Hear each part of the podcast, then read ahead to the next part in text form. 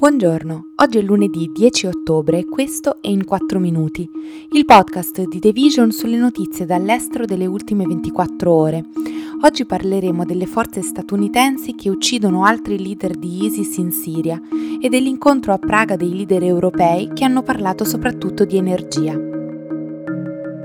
Verso la fine della scorsa settimana le forze speciali statunitensi hanno effettuato due importanti operazioni contro lo Stato islamico nel nord della Siria, uccidendo tre figure di spicco responsabili dell'armamento e del reclutamento di combattenti e di una serie di attacchi terroristici, secondo quanto riportato da funzionari curdi americani e siriani.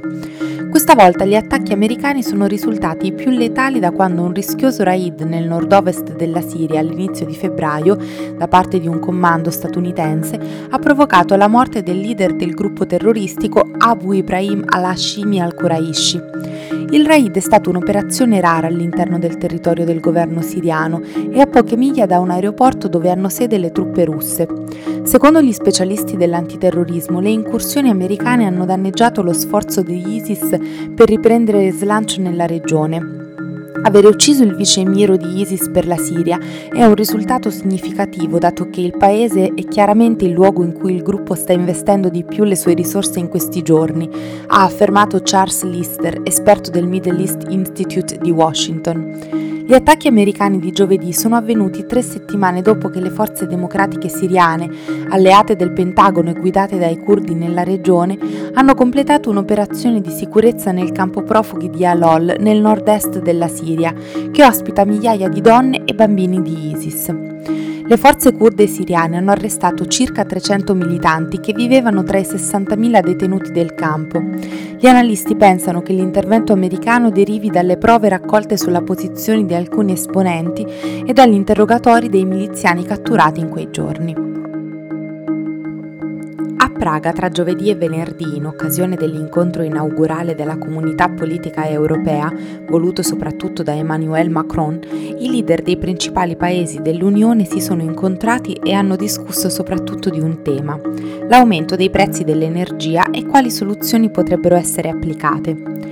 Nella due giorni due paesi hanno sorpreso più di altri e per ragioni diverse. Da una parte il Regno Unito, per cui la partecipazione della neo primo ministro Liz Truss è stata vista come un'apertura alla collaborazione con l'Unione Europea, dal momento che ci sono alcuni passaggi della Brexit ancora delicati e tutti da chiarire, e perché si è parlato anche di sicurezza e migrazione, che sono importanti per il Paese. Dall'altra parte c'è la Germania, aspramente criticata invece per aver presentato un piano da 200 miliardi di dollari per proteggere i propri cittadini e le proprie aziende dal rincaro dei prezzi dell'energia. Intervento che, secondo i più, avrebbe dovuto essere coordinato con gli altri stati e generalmente a livello europeo e che rischia di peggiorare l'inflazione, esacerbare il divario tra ricchi e poveri in Europa e avvantaggiare ingiustamente le aziende tedesche, a quanto hanno riportato alcuni analisti. La Germania ha difeso le sue misure come eque e proporzionate, opponendosi anche alle proposte di massimali di prezzo a livello dell'Unione Europea o di prestiti congiunti.